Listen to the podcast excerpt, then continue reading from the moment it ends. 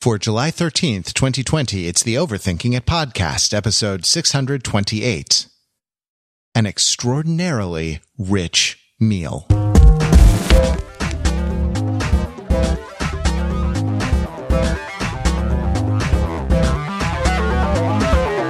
It's the Overthinking It podcast where we subject the popular culture to a level of scrutiny it probably doesn't deserve. The Overthinkers are like uh, a group, a small band of revolutionaries uh, joined together drinking uh, and simultaneously, in the second act of the podcast, like uh, the establishment figures who are just trying to figure out how to run this fledgling podcast, and we're never happier than when we are uh, revolting against our colonial podcast overlords, and when we are, uh, you know, establishing a new podcast republic in this great land of your ears. That's right. We're going to talk about the Hamilton film. Uh, I am Matt Wrather. I am joined by my uh, revolutionary crew. It's Mr. Peter Fenzel. Hello, Pete.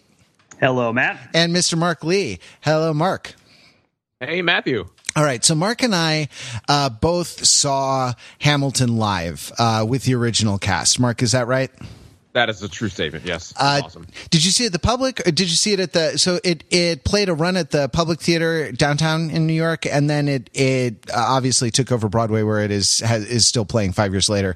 Um, or I mean, nothing's playing now, but as of the quarantine, was still playing. Um, where where exactly in that time did you see it? Um, a, friend of mine who has all the cultural cachet in the world saw it in the public and was raving to all his friends, "You got to see the show." Couldn't see it at the public. Uh, short a few months later, uh, got tickets to see it uh, while it was still in previews on Broadway. It was not difficult at the time. It just had to be just a little bit on top of the ball and so that was probably like I think in July 2015, and it had its proper debut in August. Um, so I was only just a tiny little bit slightly ahead of the curve, but not by a whole lot. Got it. And I was uh, I, I was uh, behind you on that curve. I saw the uh, I was in New York for Christmas um, that year. I guess that's 2015, and uh, got tickets. I had to go on StubHub. They were pricey, but they were nothing like the multi thousand dollar uh, exorbitant. It was a three figure sum of money. Um, per seat to to get them but it it I did it and uh, it was worth it but Pete I I understand that you did not see Hamilton and had kind of limited uh, limited acquaintance with the material and so this was your first uh, this was your first experience with it is that right that is correct. I, I, which is strange, right? Because not only do I have a long history with musical theater, I specifically am a big fan of musical theater themed on the American Revolution.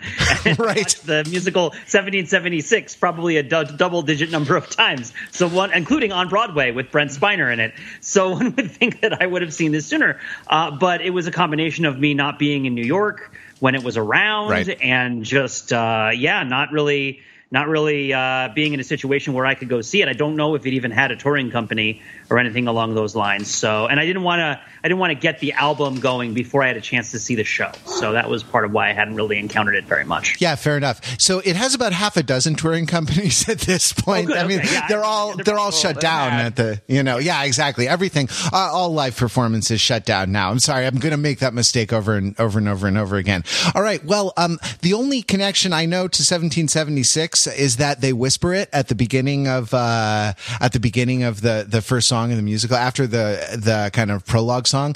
They all whisper 1776 in the thing. But uh, Pete, I it, I would be really interested to hear your thoughts as someone who who saw it for the for the first time. What were your impressions, kind of getting this material in this format at this time?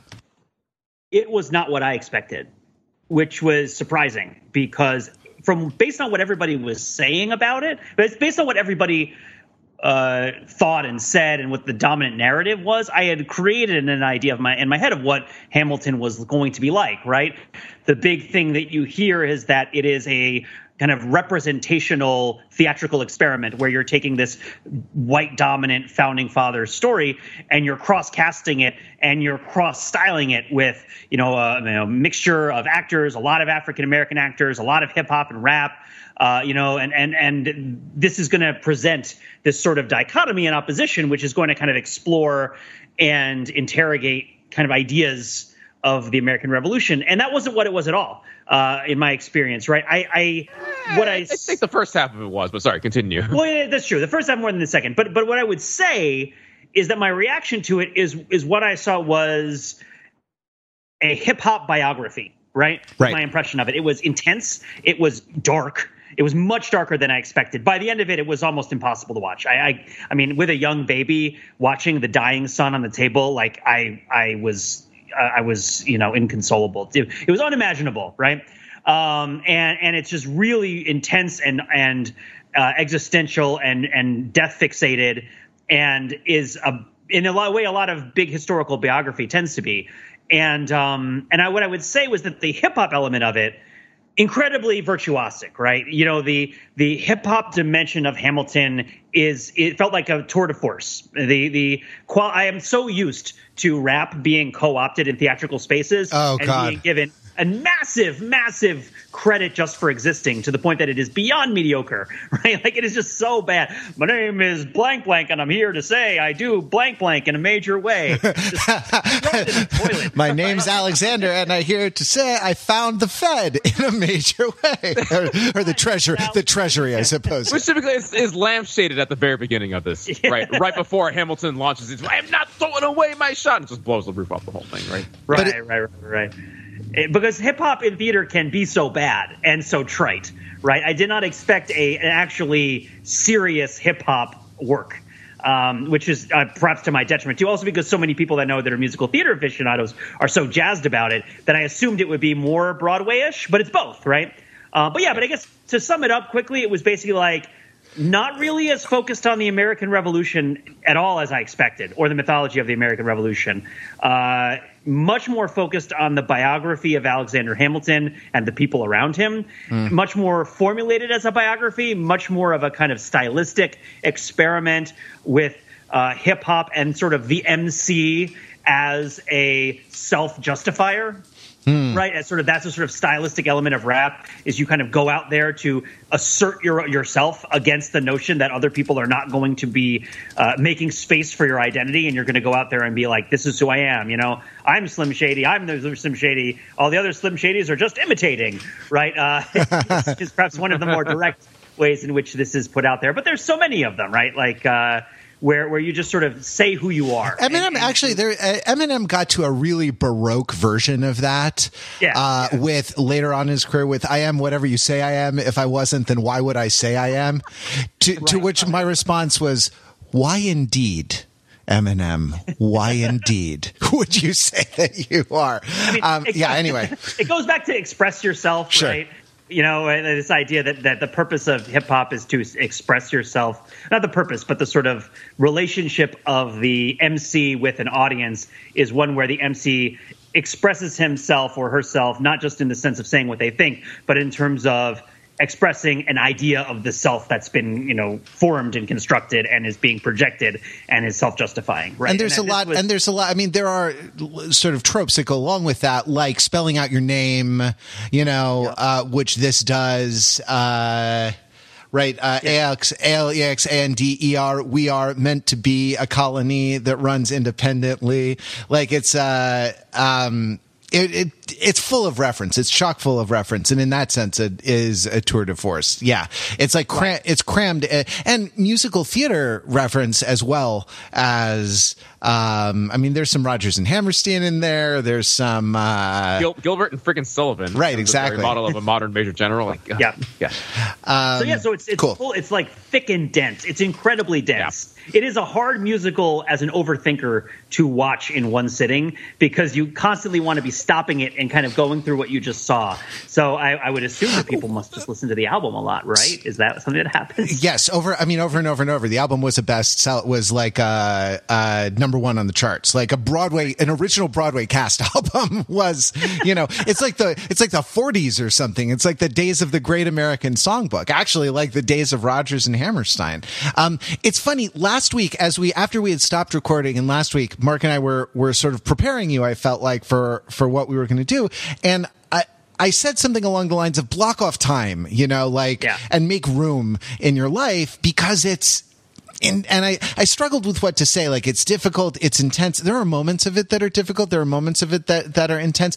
But and and I I didn't. And you were like, what is it like? And I was like, no, no, no, no, no. It's not like the Life of Pi where you just have to steel yourself to see a young boy eaten by a tiger in a lifeboat. That's not what this. That's not what this is like. It's not like sort of or like a lot of the things that we see that are just kind of relentlessly unpleasant that you you see out of some sense of some sense of obligation. But like it's um but I, I and I didn't find until today, actually earlier today, the words I wish I had said, which is that it is an extraordinarily rich meal, you know, mm-hmm. and every, you know, and like every, you almost can't eat the whole thing in a sitting. And indeed, like when I went back and watched, watched the film, uh, took a long break between, I took a long intermission of several hours between, uh, between act one and act two, just cause I kind of needed it to like return my breathing and my my heart rate to normal. But something, I mean, something that you said is very,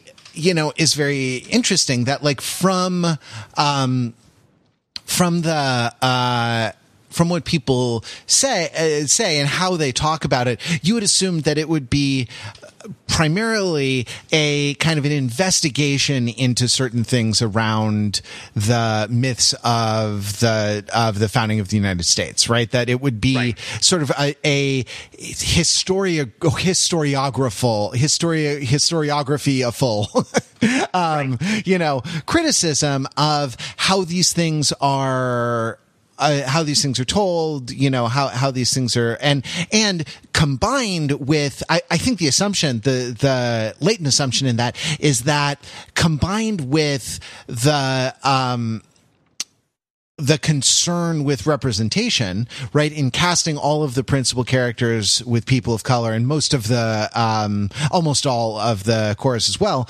um, that like, uh, it's going to be a criticism or reinvestigation of the uh, or kind of rethinking of those myths in a way that has something to do with centering the stories of people of color in the in the right. the narrative and it's not yeah. that it's no, it's it's what it is is a kind of mythic reclaiming, you know, of the like of the figures of Thomas Jefferson and George Washington and and uh, Alexander Hamilton and and these people and saying um you know that kind of these these can be our stories. These can be our people too. These can be our stories too. And like what what Lin Manuel Miranda has said about like the impetus to write the musical at the beginning is that like he was reading the Chernow biography the Ron Chernow biography of Alexander Hamilton on which the show is is notionally based. Um and he was like this is an up from the streets sort of hip hop story you know and that like making that was kind of the crucial connection that married the stylistic part of it. Um, you know, with the uh, with the subject matter, and but it was not it was not this is a this is a hip hop story but oh wait like let's you know let's dig deeper but but the people do kind of get hung up on uh, what I'm going to broadly call political issues right in the in their discussion of the show. And like when, when we talk about Hamilton, the subjects that we choose to discuss tend to be like, okay, the show has its cake and eats it too, a lot with slavery in particular. Um, the, uh, there are sort of certain historical inaccuracies and people are kind of praised in a way that that is very comfortable for our time, but maybe not totally justified given the actual historical uh, opinions that they held and like wrote about a lot in letters to other people or like enshrined in law uh, and things like that. And it doesn't really get past the um, it doesn't really get past that part. And I think there's so much more like it's so good. It's, it's, you know, it's really like generationally good. Um, and creates, creates this, this incredible experience. And I feel like that doesn't get enough, appreciation or analysis beyond you know the kind of the like the squee culture uh, that you kind of have to do um, that the the like the Broadway fans uh, sort of perform. That the so that like any kind of any sort of analytical thoughts or anything that um you know goes a little deeper kind of gets uh, you know either gets uh drowned out or brigaded sometimes or like um th- and this was especially true back in 2015 and some of it very understandably uh, from an impulse of like hey don't take away our thing. Like we got a thing here you know? And like we like the we like this thing and we like liking this thing together. Like getting together and liking this thing it turns out is a very enjoyable uh, pastime for all of us. So don't poop on our parade you know? Uh, and and even if it is on the 4th of July right?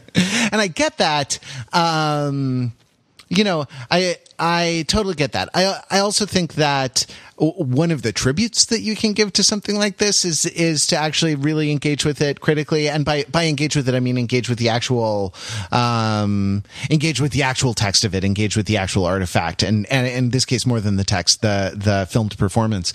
Um, you know and and i and i also say this as a person who got kind of sucked into the uh this discourse a little bit. I wrote um in our newsletter back when we back when we had one um an essay about this where where I talked about the kind of the principled political criticisms of, of Hamilton. One is that the the writing for the women isn't as good as it is for the men. That's undoubtedly true. Um, two was like there was a lot of stuff uh, at the time about how the up by your bootstraps narrative was sort of counter progressive, counter revolutionary, um, because it didn't uh, it didn't take into account you know structural impediments to uh, to advancement for certain people or classes of people. Uh, that's undoubtedly true. And then also like, you know, to say that like, and then this was the main point of my essay, like to say that, um, you know, hey, we're we're retelling the story of the founding of America, but with African Americans and with people of color. Like, well, you know, there were Africans in the Americas at the time, you know, they, and they they had stories too. They had full, rich subjectivities, and and that that sort of that sort of gets gets glossed over. And like the the so I got sucked into this too, talking about this these these issues, and it's really irresistible the kind of gravitational pull of talking about that um, especially you know especially now when you might wish for uh, you might really wish for a uh, something a rallying cry or a, a, you know a great kind of we talked about protest songs a little while for a, a um, an anthem you know for this moment uh, where we can where we can kind of latch onto it and sort of use it to to to unify us. But uh, the the harder but ultimately more rewarding thing I think is to to talk about the the show as a show to talk about the art as art to talk about the writing as writing the performance as performance. Um, and like uh, you know as as pedantic as it seems to like go into the details of the lighting design i think that actually that's where a lot of unexplored richness uh, is in in the discourse here. Before we start to do that talk about the show for the show like i wanted to touch on one thing like that, that you made me think about matt we said like you know this people are, are kind of grasping at this you know i don't know if that's quite the right word for it but um, everybody is very eager to attach all this uh, extra political discourse to the side of it. You know, the sort of you know back in 2015 at the end of the Obama years, as well as 2020 now in the middle of Trump and um, and Black Lives Matter and and, and the coronavirus pandemic. The, the, show does not provide that, as you said. The closest that it gets. Um, and I'd forgotten about this moment uh, in the stage show, and I was reminded of it uh, in, in rewatching it recently. Is uh, when Laurens dies, uh, spoiler alert, Laurens, uh, uh, one of Hamilton's compatriots and, and uh, who was leading the first black battalion and, and, talked about abolition of slavery. He dies, and you see kind of his ghost or memory of him to the side, and he brings back a, a refrain from earlier raise a glass to the four of us. Tomorrow there'll be more of us. Um, that felt resonant, and like, you know, if, if people want to take that and, and, you know, feel some inspiration for that as a sense of like, um, you know, he may have died, but there will be more of us tomorrow, and our movement will continue to grow. Then that's sure that's a totally valid thing to take away from it. So I, I wanted to like at least like get that uh, uh, uh, idea in there before we move on to talk about the other stuff. Cool. Yeah, I mean, I think I would also add just that the show is political just by virtue of its casting, right? Yeah. and, and and not being the Lion King, and, and so like uh, like those two things together.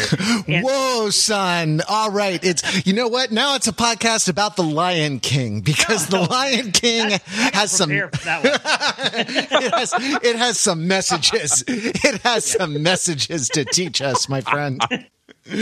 but uh, but this you know the circle of light is notwithstanding, I think that one of the ways in which hip hop engages with, which sort of echoes what I said before, and I won't belabor this because we want to move on, is is that uh, when you merely speaking out as a political act, then it positions the speaker in a certain hostility to being heard, and and I think that the style of Hamilton regards the the kind of world right with a with a hostility toward being heard that necessitates being you know the best speaker the best rapper the most virtuosic person in order to you know be in the room where it happens as it were right? So so that's sort of how the politics functions not so much in the sort of hegelian dialectic of like white versus black america but in the sense of by merely putting this on stage you're exposing it to the sense that it's going to be opposed, and and then you come out guns blazing, and you know. Uh, Biggie Smalls lyrics dropping in order to kind of collide with the force that would come in to prevent you from doing this.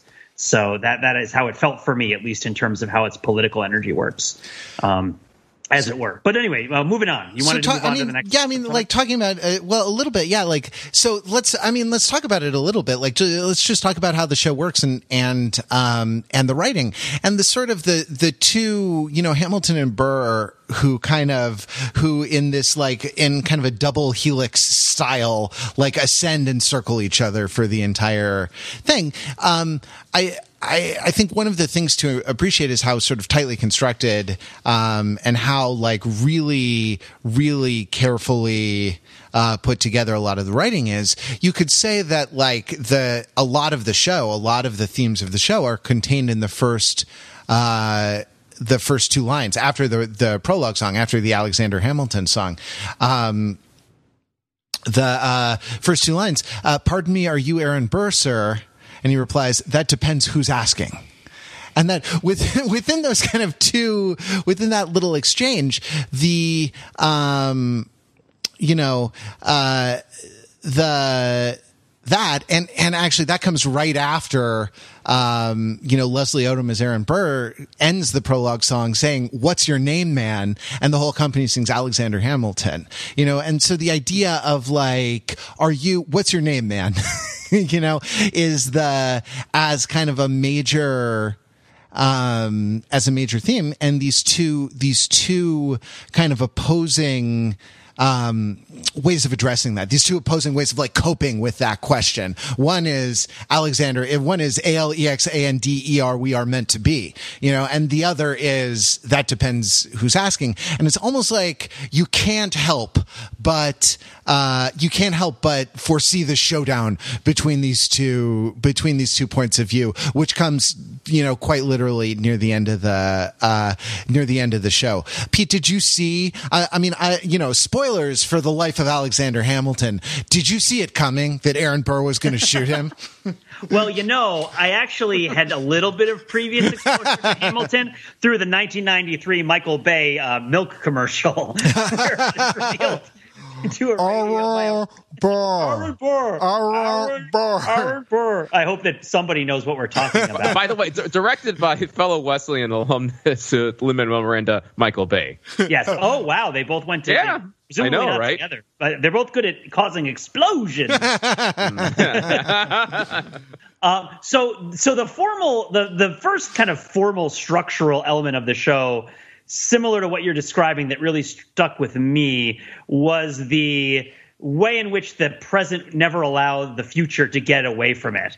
Uh, throughout the, and, this, and the sort of building sense of anxiety and dread from the seeding of the first half of the show with the constant preoccupation with the final duel, right? Which which is all it's it's packed into the songs in all sorts of ways. Just going through the first ver- the first few tracks of the program, right? So, for example, we've got um, we we start out with uh, my shot, right? I mean, that's the obvious one, right? When he keeps saying, "I'm not going to throw away my shot," I'm not going to throw away my shot, and then what he does in the duel is it's debatable, right? So, so I mean, okay, so they, I, I, was surprised that the musical didn't really go into this in more detail. But my understanding of the situation is that Hamilton is kind of on record with friends before the duel saying that he wasn't going to shoot Burr, but that Burr was convinced that he was going to shoot him. And so there's, of course, this convention, which is described a bit in the. Uh, in in the uh, in in the in the show as throw of throwing away your shot, which is generally to shoot at the ground, but also potentially to shoot at the air. And there might even be a French term for throwing away your shot that's used in dueling to describe this phenomenon, right? And so part of the tragic fall of Alexander Hamilton is that for his entire life he insists that he is not going to throw away his shot, and in the moment where he chooses to throw away his shot, he is murdered for it. And his son is murdered for it too because he tells his son to throw away his shot, right? And uh, and he does, but of course because he doesn't, because his son isn't the kind of guy who throws away his shot, then that's what gets him in the duel in the first place. And this sort of idea that like your shot is simultaneously your rap battle skill, uh, right? Your your living, your ambition, your opportunity to shape the future, your opportunity to achieve personal wealth and prosperity, your opportunity to be known, right? And also this horrible act of violence against another human being that also might be perpetrated on you in turn. Is this is this sort of hanging ambiguity uh, and i mean that in the sense of a literary ambiguity in which it is both things at once throughout the show it is both good and tragic that alexander hamilton is the kind of guy who doesn't throw away his shot. Mm. um, but but just that being repeated over and over again when you know that that's what's going to happen. I, and i'm i'm kind of curious if that's something that other people kind of encounter with this show right? Like that there's a bunch of stuff like this uh, where he talks about the duel and then he uh, you know another example right is like um, when you go to the right hand man song right uh, with george washington when he starts into his uh, when he starts into his rap um, you know i'm going to need my right hand man right? He goes can i be real a second? For just a millisecond. Let down my guard and tell the people how i feel a second he rhymes second with second with second like three times in the first three lines of this big rap that he does, which to me is like, oh, the second, of course, is your buddy in the duel. It's almost like the duel of, and I, I should hesitate to make a Star Trek reference, but it's like, it's almost like the duel between Alexander Hamilton and Aaron Burr has been like broken up into tiny pieces and scattered into the past like the number three in the uh, uh, causality, time, temporal causality loop episode of Star Trek: The Next Generation, where like they're like Lieutenant Commander Data is getting these strange messages from the future that are telling him how to avoid a catastrophic accident. Uh, Amazing. But but there, there's your 1776, 1776 connection. Brent Spiner. Yeah, Brent Spiner. He's yes. they don't let us out much. Um, but like there's, there's all these little like verbal pepperings. Like when another another example is in well the helpless song right and it's like oh being helpless is like good because you're in love except for like she's helpless to stop what's going to happen right yeah. she's a victim i mean that's the very obvious one and then what there's there's a couple of more really on the nose one. Oh, the one where they talk about the ladies right um i have all of these lyrics that are up uh, ladies oh i promise not to sing songs from the show a, yeah. a winter's ball uh-huh. um, you know you can just sing you do a jerry lewis impression and you do the same thing lady right? So the line is um, Hamilton still, this is Aaron Burr singing. Hamilton still wants to fight, not write. Now, Hamilton's skill with a quill is undeniable, but what do we have in common? We're reliable with the, and then they say, ladies, right? But of course, you know, what we're thinking, could be thinking is guns, right? Like, like the one thing we know about them is they're going to fight, right? And it's like the pen is mightier than the sword and all that stuff, right? The quill and the gun uh, are juxtaposed a lot in this show. Um, and this this sort of Aaron Burr hanging it out there. All of the just you wait, just you wait. Well, what are we waiting for? Death, right? The the the a monster at the end of this book is what we were all waiting for. And uh, and there's a million things that Alexander Hamilton hasn't done, and the reason for it is he got himself shot because he was vain and stupid. and, and he got his son shot because he was irresponsible and violently minded and a product of trauma or whatever you want to say, right? Like, that's why there's a million things he hasn't done. Uh, not necessarily just because he's young and he has his whole life ahead of him. Um, you know, he could have done so much more, is the thought, right? Uh, and that again exists in ambiguity. Both the idea that there were so many things he could have accomplished and he became a great man, but also that there was so much more he could have done that really feels like it would have been the more substantial achievements of his political life because he was just hitting his stride in his you know late 40s. um, that he didn't do because of you know him getting in his duel. Um, and what is another? Well, I mean, just going through the track list, right? It's like helpless, stay alive my shots. Sure. I mean, they're they're talking about a war, so there it's a little bit unavoidable that the the topic of death is going to come. Well, but yeah, but even when you're just reading the lines of the the album soundtrack and it's practically an acrostic, like you're reading the t- the titles of like a, a Vince Gilligan season, you know, uh, worth of episodes, and it's like an anagram for like the plane crash that's going to happen at the end, right? It sort of feel, you know, that it felt that way to me watching it. That it was yeah. like this looming sense, and it was being seeded throughout. Um, but anyway, that, tragically, that's, that's ironically, you'll blow us all away. Yes, yes, yes. Yeah, you know, like um, I'm either going to die on the battlefield in glory, or right. And there's a lot of situations. I think that's one of the tropes or motifs that happens a lot in the in the show. What would you call that? Not a trope, not a motif. Uh, the situation where somebody starts singing a line and then they don't finish their sentence, and then the group chimes in and gives the wrong answer. right? Like, uh, which seems to happen a lot in in Hamilton, and is part of how it keeps the momentum going forward. Um, you know, it's. Uh, it's interesting. So, I mean, I feel like that felt a lot very folded in. Sure, there uh, there are a couple there are a couple other ones that you'd notice if uh, on that you will notice on repeated listenings to the soundtrack. Yeah. One is that the Ten Duel Commandments song, that one, two, three, four, five, six, seven, eight, uh, that that song is the song that little um, what's his son's name? Philip is playing on the uh, is playing on the piano uh, and singing along yeah. to in French.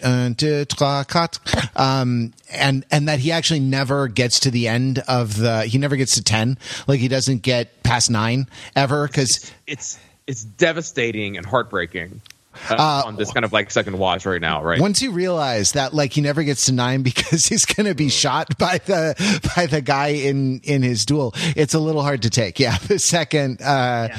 the second time you you go through, but these things. um but, but you know the the idea i mean actually like the the line um the line pete that that kind of crystallizes the thing that, that you're talking about is in the I Want song, My Shot. Um, he has kind of an aside to the audience uh, where he says, I, I imagine death so much it feels more like a memory. Um, right, right and that and actually it's like it's really god it's so good uh, the writing is so good the the rhythm of the the rapping at that point is like a snare drum rhythm and, and it's not it's a real marked um, difference from the rest of that track, right? The rest of that song, I should say, the performance, uh, which is the one where he says, uh, I'm going to get a scholarship to King's College, et cetera, et cetera, et cetera. Um, that, uh, it's, so it's this very, um, you know, uh, it, it's this very kind of highlighted moment. And the idea of like that's so much it feels more like a memory, the kind of the martial uh, theme of the snare drum. And this is going to be uh, reprised a couple times in the show, you know, uh, rather sensationally at the end. Um, when the the uh, woman playing the bullet right is like right, right, right. slowly crossing this the turntables um, the outer donut and the inner turntable toward uh, uh, towards Alexander and he's saying it again a cappella um, that the you know d- doing this uh, uh, doing this this kind of thing and kind of just trying to like almost uh, trying to fit in more more words. I mean, you made the joke earlier, Pete, that the the uh, um, it probably clocks in at like 140 words a minute or something on yeah. average or something. You know. Uh, yeah, for sure. I wasn't joking. I think that's what it is. It's like oh, 120 really? or 140 yeah. words a minute. I, I, believe 538 did an analysis of this and said that if this so were done at the pace of the average Broadway musical, this would have taken four or six hours uh, you know, some many large, huge multiple of. Um, so actually, speaking of that, like the, the, the, this notion of time expanding, contraction, and being played with, uh, that's a structural thing that I wanted to, to bring up and talk about in, in this, um, and that it really kind of stuck out with me, and, and uh, you know, after years of watch, listening to the soundtrack and then seeing it all again um, uh, on the screen, which is that um, you know, as we said before, right, the beginning of the number straight up and says, you know, like we're all kind of looking at this in retrospect. I'm the damn fool who shot him, you know, straight ahead. Like, you know, you know that all these things have already happened, and then here, let us take you through them. Um, and then from there, like the show does so many interesting things with time, expands, contracts, and repeats and rewinds. Um, you know, just uh, to throw out a few things here, right? You know, the story of tonight keeps coming up um, there's a reprise of it, and that tonight kind of keeps changing. And it's on one hand, it's the specific tonight that they're referring to in the show. It's also the tonight, especially when you're in New York and seeing it live, or in whatever you are in, in were in the theater uh, in, in, in a city somewhere in the world. It's that story of tonight that that, that particular moment, uh, that that passing uh, ephemeral moment that you saw the show. So that's that story of tonight. Um, and then most interestingly, um, the rewind trick in the song "Satisfied," right? Which I don't know if you guys had this experience of it. Like, uh, that's when one of one of many moments, probably the first moment when my jaw like really hit the floor and said like this show is operating totally. Um, it is, you know, we, it rewinds the events of Helpless and totally recontextualizes them, and then catches you right back to where you left off. Um, and then all that's kind of thematically connected to this sense that like you know Hamilton feels like he's running out of time. Again, there's that lyric. Uh, Why do you? He writes like he's running out of time, and you know his life is so sh- is, is, so short, and yet he accomplishes so much uh, in it. Uh, so I don't know. Did you guys have any thoughts on uh, on this kind of well, notion of first? Of, I do want to point out that the "Satisfied" song is another reference very specifically to dueling because dueling is about getting satisfaction, mm-hmm. right? Is the yes, so yes. I didn't want to let that go. But yeah, I mean, well, would you say Pete that you didn't want to throw away your shot? I just was saying that I can't get no satisfaction, uh, but I can try. So, so one thing that really cast that in relief for me is in the song "The Schuyler Sisters," where they say that New York is the greatest city in the world. Yes, right. Yes, and of course, at the time, th- it's preposterous to suggest that New York is the greatest city in the world. New York is not even the greatest city in like a one a one day's horse ride, right? Like New York is is still very much a growing place. Uptown is still quiet farmland, right? Like, uh, and even the idea that they would get a place in Harlem, it just means something totally different in the context yeah. of it being old farmland versus the development that it went through in the 19th century. And so the idea that they are in the greatest city in the world and they're calling that out to the audience and they're kind of expecting the audience to say that back to them, and they're saying how lucky we are to be alive right now, right? And and this is you know this is the moment, right? Which is a big theme in uh, musical theater in general is the idea that like right now we're all here, this is happening. Uh, it's more is right. That's also the Sammy Hagar Broadway musical that hasn't come out yet. Uh, right now, yeah, Crystal Pepsi. Yeah, Crystal they serve Pepsi Crystal Pepsi at intermission. Amazing. Oh, yes. Please, write, print it, cut it, print it, sell the tickets. First one to open yeah. up after COVID. Socially distanced. Crystal Pepsi the musical. Five seats, 100 feet apart. Uh, oh. I know that we wanted to keep this. Cabo Wabo tequila off the wazoo. Uh, no, sorry, I'm just having Broadway dreams over here. Uh, but, um, but I'm sorry. Uh, what, what I'm suggesting, I think, is what a lot of people, what you're suggesting too, Mark, right? Which is that that this is almost like a, this is like a storytelling session, and and that the group yeah. on stage. One of the implications for the representation angle of it is that it's not just that the group on stage is people of color, is that the group on stage is re- more representative of the people who live in New York now, as opposed to the ones who would be in a story about New York um, that was only written by white-centered people in the 1770s, right? Yeah. Like, uh, and so like it's not necessarily just that it's like you know flipped it's not that just that the world has been turned upside down with regards to our representation it's also that it's like we're watching new york tell a story of new york and it's a new york story and and that means it has to be told from a Alicia Keys' perspective, right? Which is part of what uh, seeps in in that moment, right? Yeah, it's uh, it, it is. You know, we talked about the, the politics earlier. I mean, you know, we're trying to move past it and and, and not move past it, sorry, word for it, but just like focus on the text itself. But the text itself, like just beckons and reaches and very intentionally evokes the politics of its time and therefore the politics of our time as well too right 2015 saying look alive look around look around how lucky we are to be alive right now in the greatest city in the world is this like triumphant um, uh, shout of the uh, end of the obama years uh, I think people have also evoked this idea of like the Dream Act, the Dreamers, you know, this this you know the, this diverse panoply of young America has come together and made this amazing thing. Look around, look how lucky we are to be alive right now. One other side on this, since you brought up talking about this perceiving this in 2020. Then we should get back to the show. This becomes horribly tragic and ironic and and and just poignant uh, when you talk about New York in 2020, how lucky we are to be alive right now, indeed, because tens Oof. of thousands of people died right this year. Right? Yeah. yeah. Yeah. I could not escape that, so I have to, have to put that. I mean, it definitely changes the context to be watching it right now. That is for sure. It is. It is intense.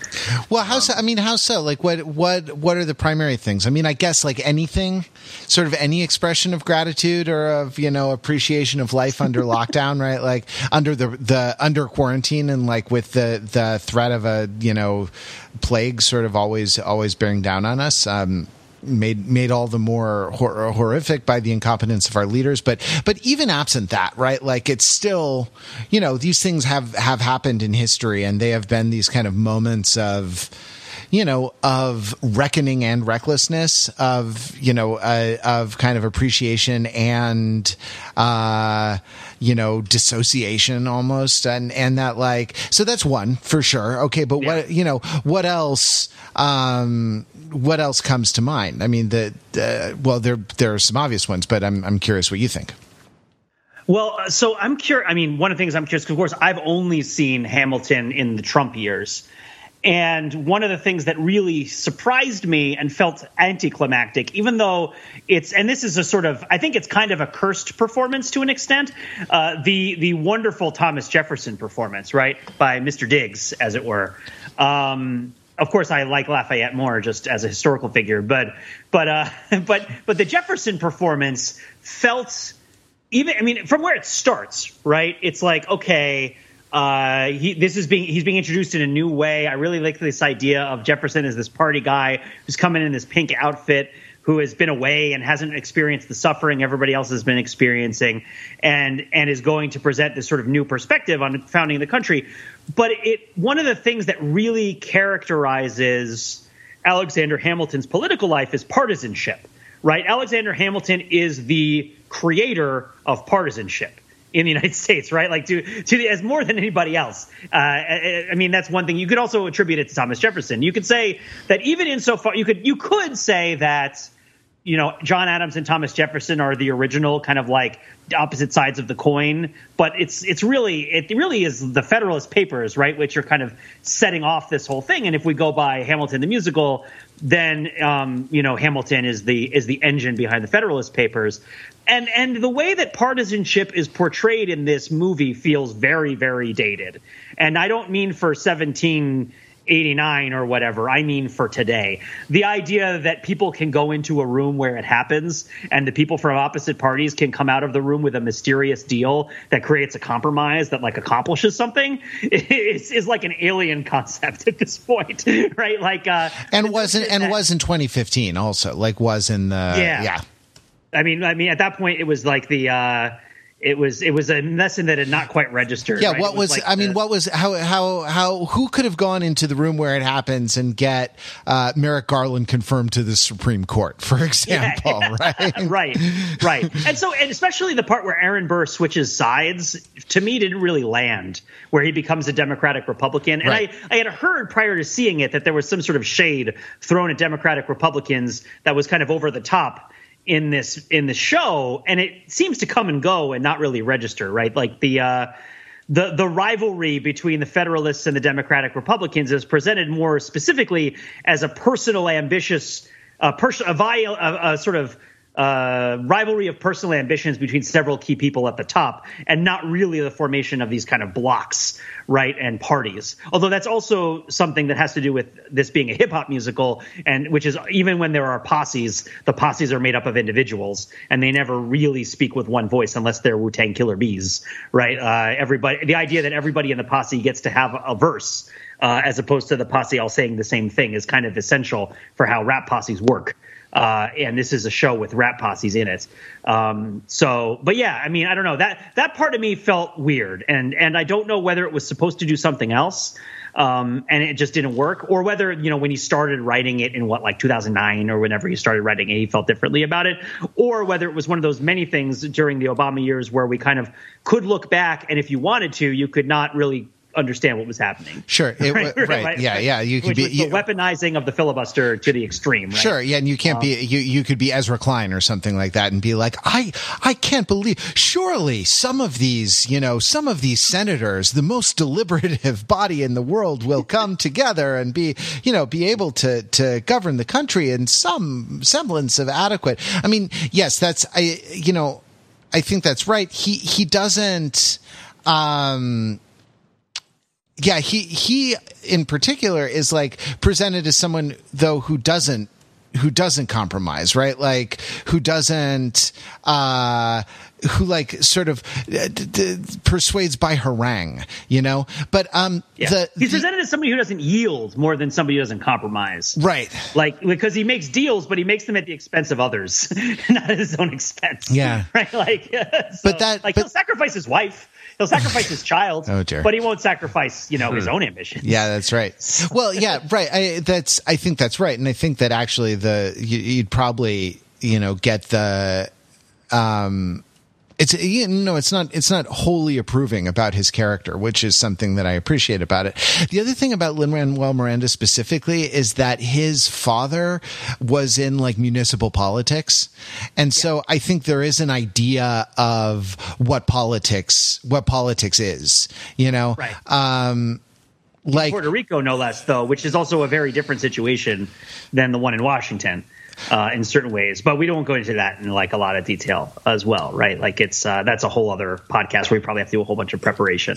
But yeah, but well, sure, but like politics, he knows how it works generally. Well, yeah, and that and. I th- I think the point of that the the the near as I can tell the the point of that song, like the force of of that slogan, "Room Where It Happens," is kind of historiographical, right? That is to say, y- you can't your history books don't necessarily reflect um, I, I, I want to like a better metaphor than how the sausage actually gets made, but right. but like that there is a, a sort of an insurmountable problem giving an account of why things happen the way that they do, uh, and that is um, you know, uh, that is that no one is in the room, no one is in the room where it happens. This is in kind of direct contradiction of uh, the idea that a- another slogan from the the uh, from a different part of the play and from a different character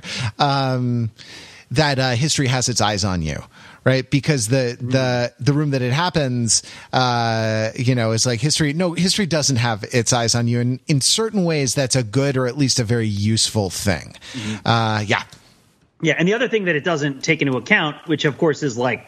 I think part of the DNA of the show and something that is difficult for everybody to wrestle with, right, is that people do uh, make deals, right? To everybody, people make deals to advance their interests, uh, and they also have interests, right? And they let me I'll rephrase it. Not just the people who make deals. People take pragmatic steps to advance their interests that don't align with their stated principles all the time because you do not achieve your interests by following your principles right like you have to because i mean it's just that's not how interests work right so like uh and so so this idea that oh man you know our politicians they don't stand for what they say Right. I, I would say that I guess another way of putting it is that if you look at your principles as generating an end that you're seeking to find a means for, then living in the spirit of your principles might not necessarily be right. And this is like this feels like such a basic thing to say now, but yet at the same time, um, seems controversial, right? like, like if you determine by extrapolating from your principles what you want the outcome to be, right? If you were to follow certain means that don't follow your principles, and that would be the best way to your outcome, what should you do, right? And and a lot of people would say, well, you should stick to your principles regardless. And it's like, well, sure, but then you're John Adams, and because that's what John Adams did, right? Is stick to his principles, um, and he was obnoxious and disliked, and uh, and did not form coalitions and did not have friends, and had a terrible presidency that is openly mocked uh, on in this show, right? Um, and uh, and so and you're Ned Stark, right? And your yeah. and your your you know, your honor gets you your head chopped off. Uh, and this is a show that's sort of post Ned Stark um, and picking Hamilton as its hero, it's going to be that way because you know Ham- Hamilton is you know a negotiator, a wheeler. He's a New Yorker, right? This is a New York politics show. This isn't about Ethan Allen in the in the Green Mountain Boys, right? Like this isn't about this is not about Fort Ticonderoga or about the Battle of Saratoga, right? Or about you know the this isn't about one of those situations, you know, the shot heard around the world, right? This isn't about the farm boys picking up their guns and like going and standing in front of the redcoats. This is about like wealthy, sophisticated, educated people who are jockeying for position in their careers while simultaneously trying to pull off like a major coup, right? Like, and, and it's going to be complex.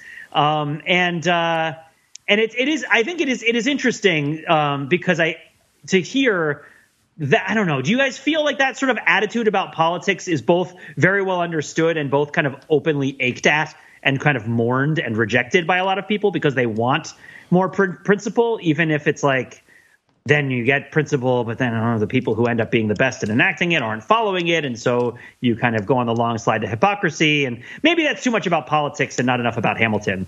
Um, and because it's his shot, right? It's, I, well, I will what, say this: this is a show that is highly concerned with the American Revolution and the founding of the United States, in which I do not think the words "the United States of America" are spoken even once, uh, and uh, and in which there is no American flag, and it is referred to as Betsy Ross's flag and not the flag of the country, right? And and so that, which I feel like is just so such a such a that's almost a bolder choice than the casting, right? That this is like a a, a musical about the founding of America that doesn't mention America. right? Like, um, is uh, I mean, am I missing something? I, I, feel like I'm going. It probably pops up somewhere. Well, how would it? How would it mention? I mean, the uh, do you mean the word America doesn't appear in the doesn't appear in the text or the? Um, yeah. When they're talking about Constitution, they never talk about the Constitution of the United States. They never talk about the Declaration of Independence of the United States. They always say my. It's like watching an episode of 24 where it's like he's bringing the device in from his country, right? And they never mention like which vague, scary country in Central Asia or the Middle East is constantly being referenced. Uh-huh. Right? Like it's uh, his country. My country is young and hungry, right? Uh, well, what is your country, right? Uh, that is, I guess, maybe that's the question that the that is posed by the representation as well, right? If I'm like my country and I'm young and hungry and whatnot, then like, what is the country that is like me? Uh, is is perhaps something that's being teased at in all this, and and are we not going to call it the United States? Maybe I feel fooled, but not even not even like King George doesn't even make fun of it, right? Like he doesn't even say like, "Oh, the United States of America." What kind of dumb name that is for a country? Although that's a line from seven 76. Um, I don't think that's the name for our country. and um, but uh, but I just feel like I don't know. Sorry, I'm getting I'm getting into it pretty deep in terms of like the individual versus the collective and the present versus the future. Um, Mark, Mark, you have got to have more topics that you want to talk about here. What's next on the bullet list? I'm too deep in Hamilton, man. Too deep. like let's move on to something else but just um, you hit the nail on the head right i think you answered your own question is that you know it, it, it just leaves just enough ambiguity there so that it allows um, you to bring your own um, interpretation of things to it, right? You know, and, and it fits. It is very much of a piece of you know having actors of color play these roles, and it expands it from its original context, and it allows it to take on a whole bunch of different meanings. So yeah, absolutely, you're you're you're you're 100 percent right on track. Um, something we wanted, definitely wanted to talk about. Um, and this is, I guess, it's getting a little bit out of the, the text of the show itself, but that's fine um, because it's a really interesting thing to talk about. It's just the filmed nature of this stage performance, right? Um, so, for uh, those of you who, who, saw this but might not have been aware of it, um, for the most part, it is um, a filmed uh, live performance. I think they stitched it over the course of like uh, three live three three evenings, uh, except for the times when they performed it without an audience, and they had a Steadicam operator on the stage so they could get the tight close-up shots of uh, of the actors and the performers. I mean, you get get the wonderful, like you know, uh, Jonathan Groff spittle uh, and and like eyebrow arches uh, as the king. Um, now, I was aware of this uh, when I watched it, and I think maybe like I, I wish I wasn't because it kind of took me out of it a little bit. Um, I do think the the presentation benefits greatly from that. I'm now not sure if they could have like had a very long lens at the back of theater and, and accomplished it some other way. Um, but uh, I think you know it, it is an excellent job of having captured the whole thing on film and allow someone to watch it from the comfort of their home because Lord knows you can't see it now uh, in 2020 as we record this. Um, although you know, I think Matt and I we would agree that, that there is something lost, certainly, in, in seeing it on your screen uh, as opposed to having um, been in the room where it happened, such as were. Would you agree, Matt? yeah, I, I, mean, it's not. It, it's a different thing, right? Like filmed film theater, filmed live performance is a different thing. There, there are there are kind of the the like the obvious spiritual differences, and that is to say, like if you are kind of breathing the same air as the other people, if you can, like you know, whatever whatever version of vibes you believe in, if you can vibe with the actual human beings who are who are performing the thing, right? And you're sort of responding to the same, you know, uh, titters and and audience reactions. You're responding to whatever the particular, you know, uh, specifics. Um, uh, are uh, together, right? You and that's uh you have a shared you have a shared context, I guess. That's one. And straight straight out of the gate, there's a great example of this, right? Which is um, when uh, Lin Manuel comes onto the stage and he sings his first line, Alexander Hamilton.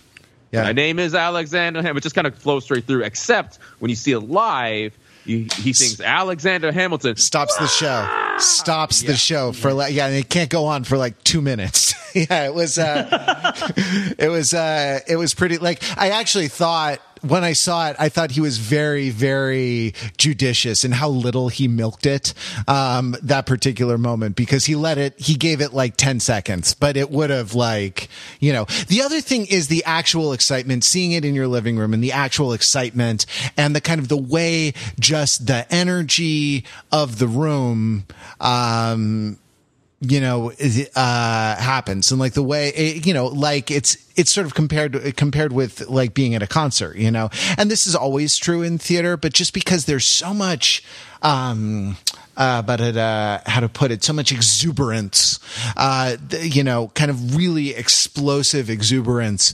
in this show in particular. Like that was a crucial, um, crucial aspect of it uh aspect of it for me. And then like there's something there's something physical about the theater and about observing theater from a particular point. Like if you see it like we do and sit rank and file in seats you know in uncomfortable narrow theater seats as you do um that like uh there's something about that. The the um the uh, Eliza Angelica thing on the on the party night, the winners ball, um, and then going back uh, to to view it from Angelica's perspective, like it's actually.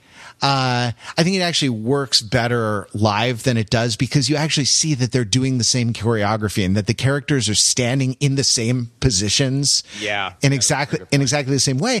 On film, the close up or the medium close up is tracking the person who's singing understandably enough. Like that's what that's what you want to be watching. And you don't want the camera just on sticks as you say at the back of the house with a long lens. Um, that would have a, a, that would be boring. B it would really crush the stage front to back. Um, and so you wouldn't get a sense of of the kind of the depth and the physical relationships among people. So so you go you go close or you go in from the side to create dimensionality and that's cool but that that's fine. It creates good film but it doesn't like that that moment that forgive me for using the word but it was a real coup de théâtre you know? Um, like it, it was one of those it was one of those things where like I gasped, you know, because it was so cool uh, to see. And when you realize that like the toasts happen and that the damn thing had been choreographed such that two songs could be put onto that choreography uh-huh. and make sense at the same time. Yeah. It's, it's you know, good. And that's like it's unbelievable. Yeah. And, and, um, so that's right. So th- that's the thing that, you know, that's the thing that gets lost. And then I think certain, you know, certain things, it, the obvious one is that for theater and for film, you perform at a different size. So I think it's actually really good that they did like some non-audience stuff really close and let some of those songs be delivered at film size rather than trying to film the uh, trying to fill up the Richard Rodgers Theater. Now the Richard Rodgers Theater is big for a Broadway theater. Now now let me uh, now I th- I maybe um, yeah, ca- capacity thirteen nineteen. Phew, I thought I might be, uh, uh, I thought I might be lying or or just talking out of my ass. Um, but no, that's that's big for a Broadway theater. Like uh, a decent sized Broadway theater is eight hundred, and like a lot of them are five hundred. You think of Broadway as being this, you know, big, enormous, bombastic thing, and it is stylistically, but the actual theaters in which it's played are, you know, one third of the, uh, one third of the size of the like the civic auditorium in your town, you know? Uh, and so it actually is a,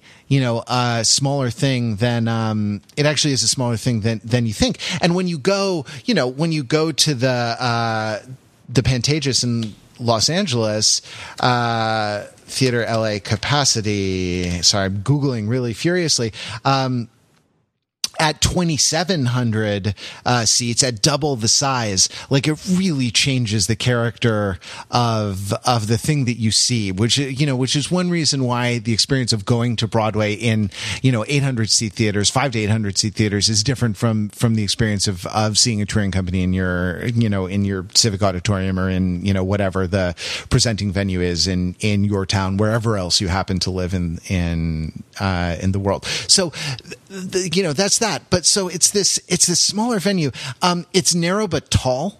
It just so happens to be the way that one was constructed. And um so a lot of the performance has to be like shot upward. Uh you know, has to be almost like a, like a Harlem Globetrotters trick shot, like bounced off the, uh, bounced off the, the wood of the court and, uh, you know, made to land in, in the basket much, much, much higher. And that like, um, that would not look good on film. It would look, uh, really dumb, actually. It would look like overacting. And so it's good, but you also don't get the sense of the particular uh, you don't get the sense of the the just the particular energy, the kind of the explosive bombast of the bombast of that like um, what I miss number with Thomas Jefferson. When he comes out and he's he's cakewalking, he's like high high kicking, you know, doing that like uh, razzle dazzle, like hello my baby, hello my honey, sort of high stepping dance, and like it's fantastic. You know, it's it's wonderful. You d- and seeing seeing a human body in space making that happen. Sorry, I'm just I, maybe I've gotten a little nostalgic for live theater being uh, um, you know being under lockdown and and it is true that like most of what I see I hate, but this this this show was very was very very good. Um, the other one I think that is not. Uh, um, that is served very differently is Chris Jackson as George Washington, who is wonderful. Like, I don't know how he, he projects this moral authority and centeredness. Um, you know, which is the kind of the uh, the choice that's made for the character in this in this particular uh, thing, and the quieter moments of that. Uh, go okay but the the louder the louder moments in the sort of we're outgunned outmanned uh bit don't don't necessarily explode through the screen the way they um the way they explode off the stage. And then like you know saving the the best actor tony winner for last like leslie odom is operating on a whole other level. He's a he's like a sorcerer you know casting spells. And kind of like casting the spell of the story of the musical Hamilton um, on you, and that like uh, I just the the the the bravery the way he's willing to be non-naturalistic in certain ways and to almost be like in, the sense that like mask theater, Greek mask theater or kabuki mask theater does these things. It's like he kind of turns himself into a succession of masks, uh, and creates, you know, creates these things and kind of like, you know, moves sinuously throughout the, the lyrics of the stuff that, that, um, that uh, that he's given. Like you know, I, he deserved every ounce of that Tony for uh, you know for for what he did. And and it's interesting what what happened to him in in this is that certain things again it's it's sort of a different emphasis um in the sh- in the live performance uh uh wait for it is a much better song uh and on film i thought room where it happens was a much better song uh because you can't necessarily convey the extreme power of stillness in theater on film. It would be hard to do. Um, it would be, uh, it would take a little more it would take a little more artfulness than than was on display with the like the the uh you know use of the camera here. Um but that like but in getting close to him i i loved watching the curl of his lip, you know, as he sort of sneered out a particular word, you know, as Burr like, you know, spat out the the uh, uh, the name Hamilton or something like that, and like being, you know, being that um, being that close to it was. Uh, uh, you know, was really gratifying because it got uh, you got a chance to kind of see it from a different angle. I don't know. I, I sorry, I just really fanboyed out and and kind of squeed, uh, you know, in in a way that I'm not sure was was terribly helpful. But I think that like this show is built on these performers, you know, and some some reviews that I've seen of the touring companies, you know, say that like it loses something when it's not done with these particular with it's it loses something when it's not done with the performers who created the roles you know who, who on whom the show uh, was built you know and that that like uh, so it's really it's really cool to see them. And i like uh, i just I, I i don't know. I like actors and so i want to um, i want to appreciate their their work. Pete did anything stick out to you about the the performances or about the nature of the film in general uh, sure. I'll go the other way from you a little bit and say, honestly, like, I knew what I was watching was good. I didn't really love it. like, like it didn't really move. I, I mean, the second half of the show really upset me, but the first half of the show, I didn't really feel a lot. And I think that it was probably because so much of what the show was doing was based around the I- intimacy of being in the theater with it uh, it, it, I think it reminds me of uh, this old Ian McKellen interview where he talks about the difference between film and theater acting. I've talked about a couple of times recently, I think, where he says, you know, well, I'm film acting. Where he says, how, how do I act so well? yes, he said that's what he says, right? Um, and he says, well, when I'm film acting, I can use my face. But when I'm theater acting, somebody might not be looking at my face; they might be looking at my hand, they might be looking at my foot, and so I'm going to do things with like my hand or my foot. Uh, you know, to sort of I can use that to communicate more of my character, which I can't do when the film is just kind of focused on me. And so in this case, I feel like Hamilton is so complicated that it kind of requires you as an audience member to pick what you're going to pay attention to at any given time. Mm. And and live theater is better for that than video, I think. Because uh, yeah. in video, the eye of the camera is already steering what you're looking at. Um, and so, yeah, that, I, that's one of the potential explanations for why, for much of the show, I was sort of like following it, intellectualizing it, understanding what was happening, taking like being kind of really impressed by how good it was, but not really feeling moved or like excited or or happy uh, or sad. And that's, then King George would come on, and I would be like, "Oh yay, this is great! this is fun. this is the best part of King the show." George is like TV sized, right? yes. King George's face is like, here's a thing that's of a of a sort of scale and size that, like, if you're watching it and you're kind of tired, right? Like, uh, like this is something that's for you.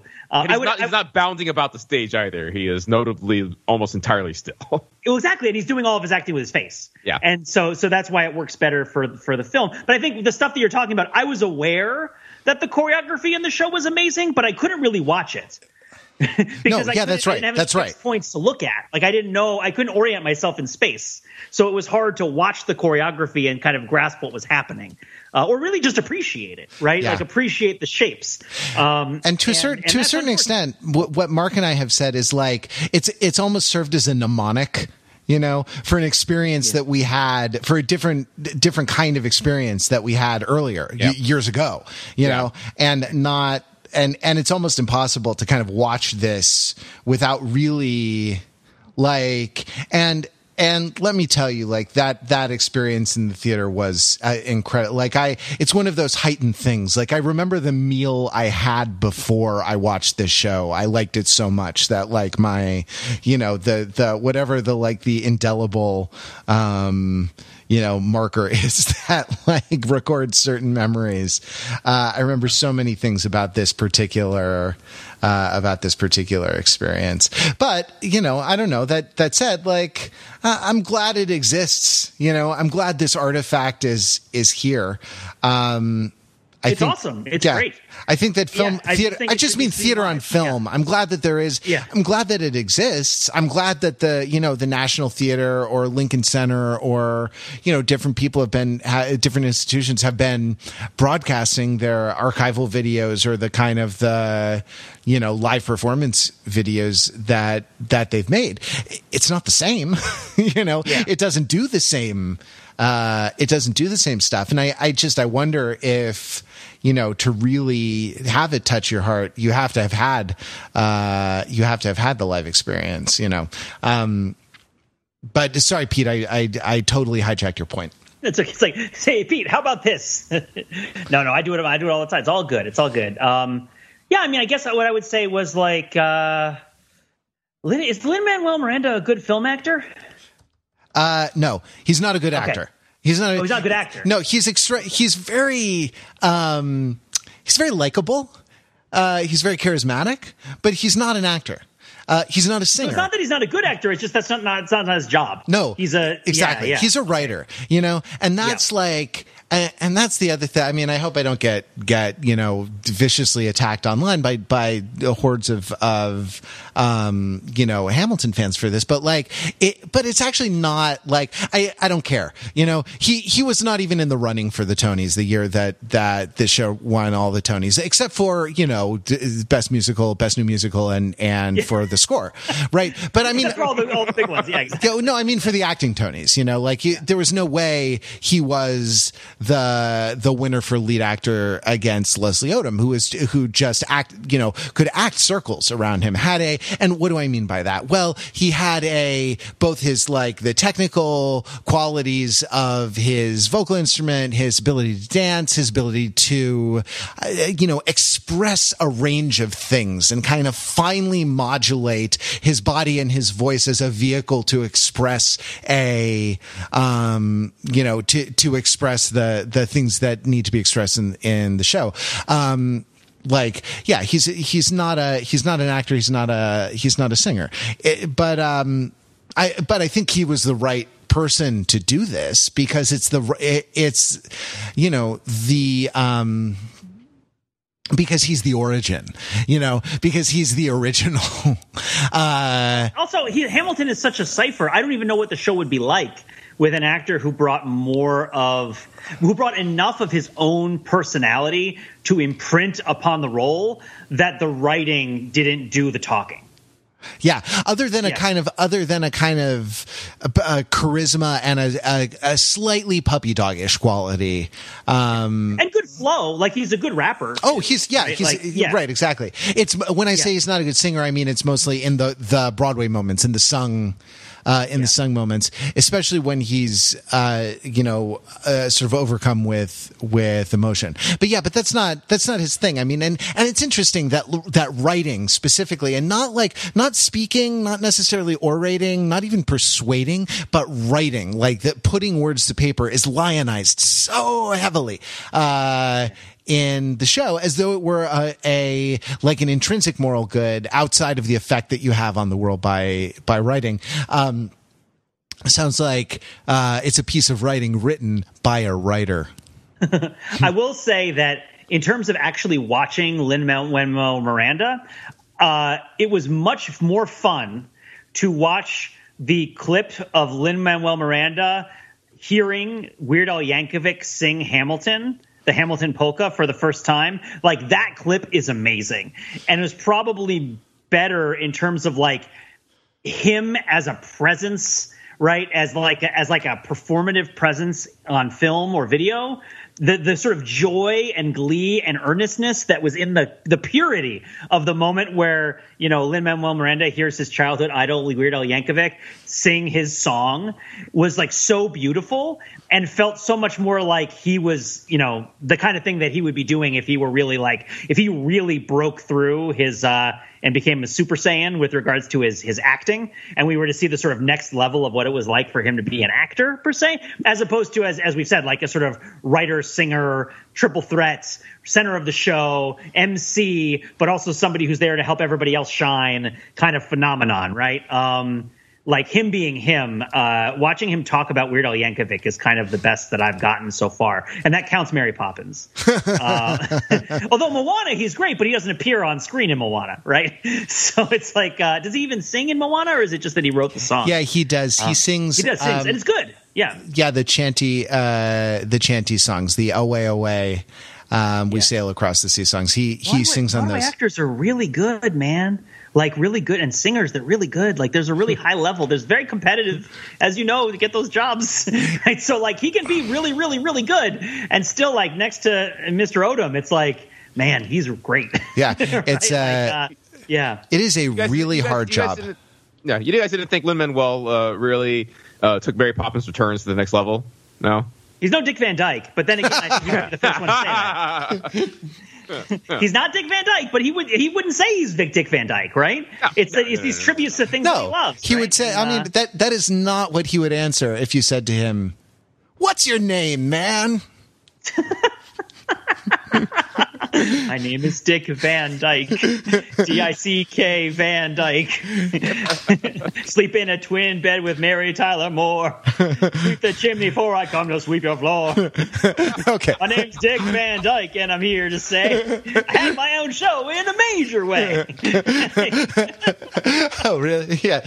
My my name is Bert the Chimney Sweep, and I'm here to say I got a flue brush, and I'm here to stay. Um, like, why is everybody attracted to, to Hamilton? He's not. He, everybody in the room is prettier than he is. I didn't understand.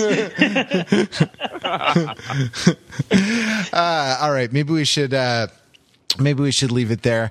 Uh, we would really love to hear what you have to think about it, what you have to say about Hamilton. Uh, hit us up in the comments on the show notes for this episode. Um, it's on Disney Plus. It's streaming on Disney Plus, and it will be there for the foreseeable future. And it will live forever in a, in a pirated version that I'm sure you can find on the internet. You know, once uh, once it goes away uh, on Disney Plus. Thank you very much for uh, staying with us uh, through this uh, journey through Hamilton. Thanks very much to Pete and Mark for podcasting with me. We'll be back next week with more Overthinking It podcast. Till then, visit us on the web at overthinkingit.com, where we subject the popular culture to a level of scrutiny it probably doesn't deserve.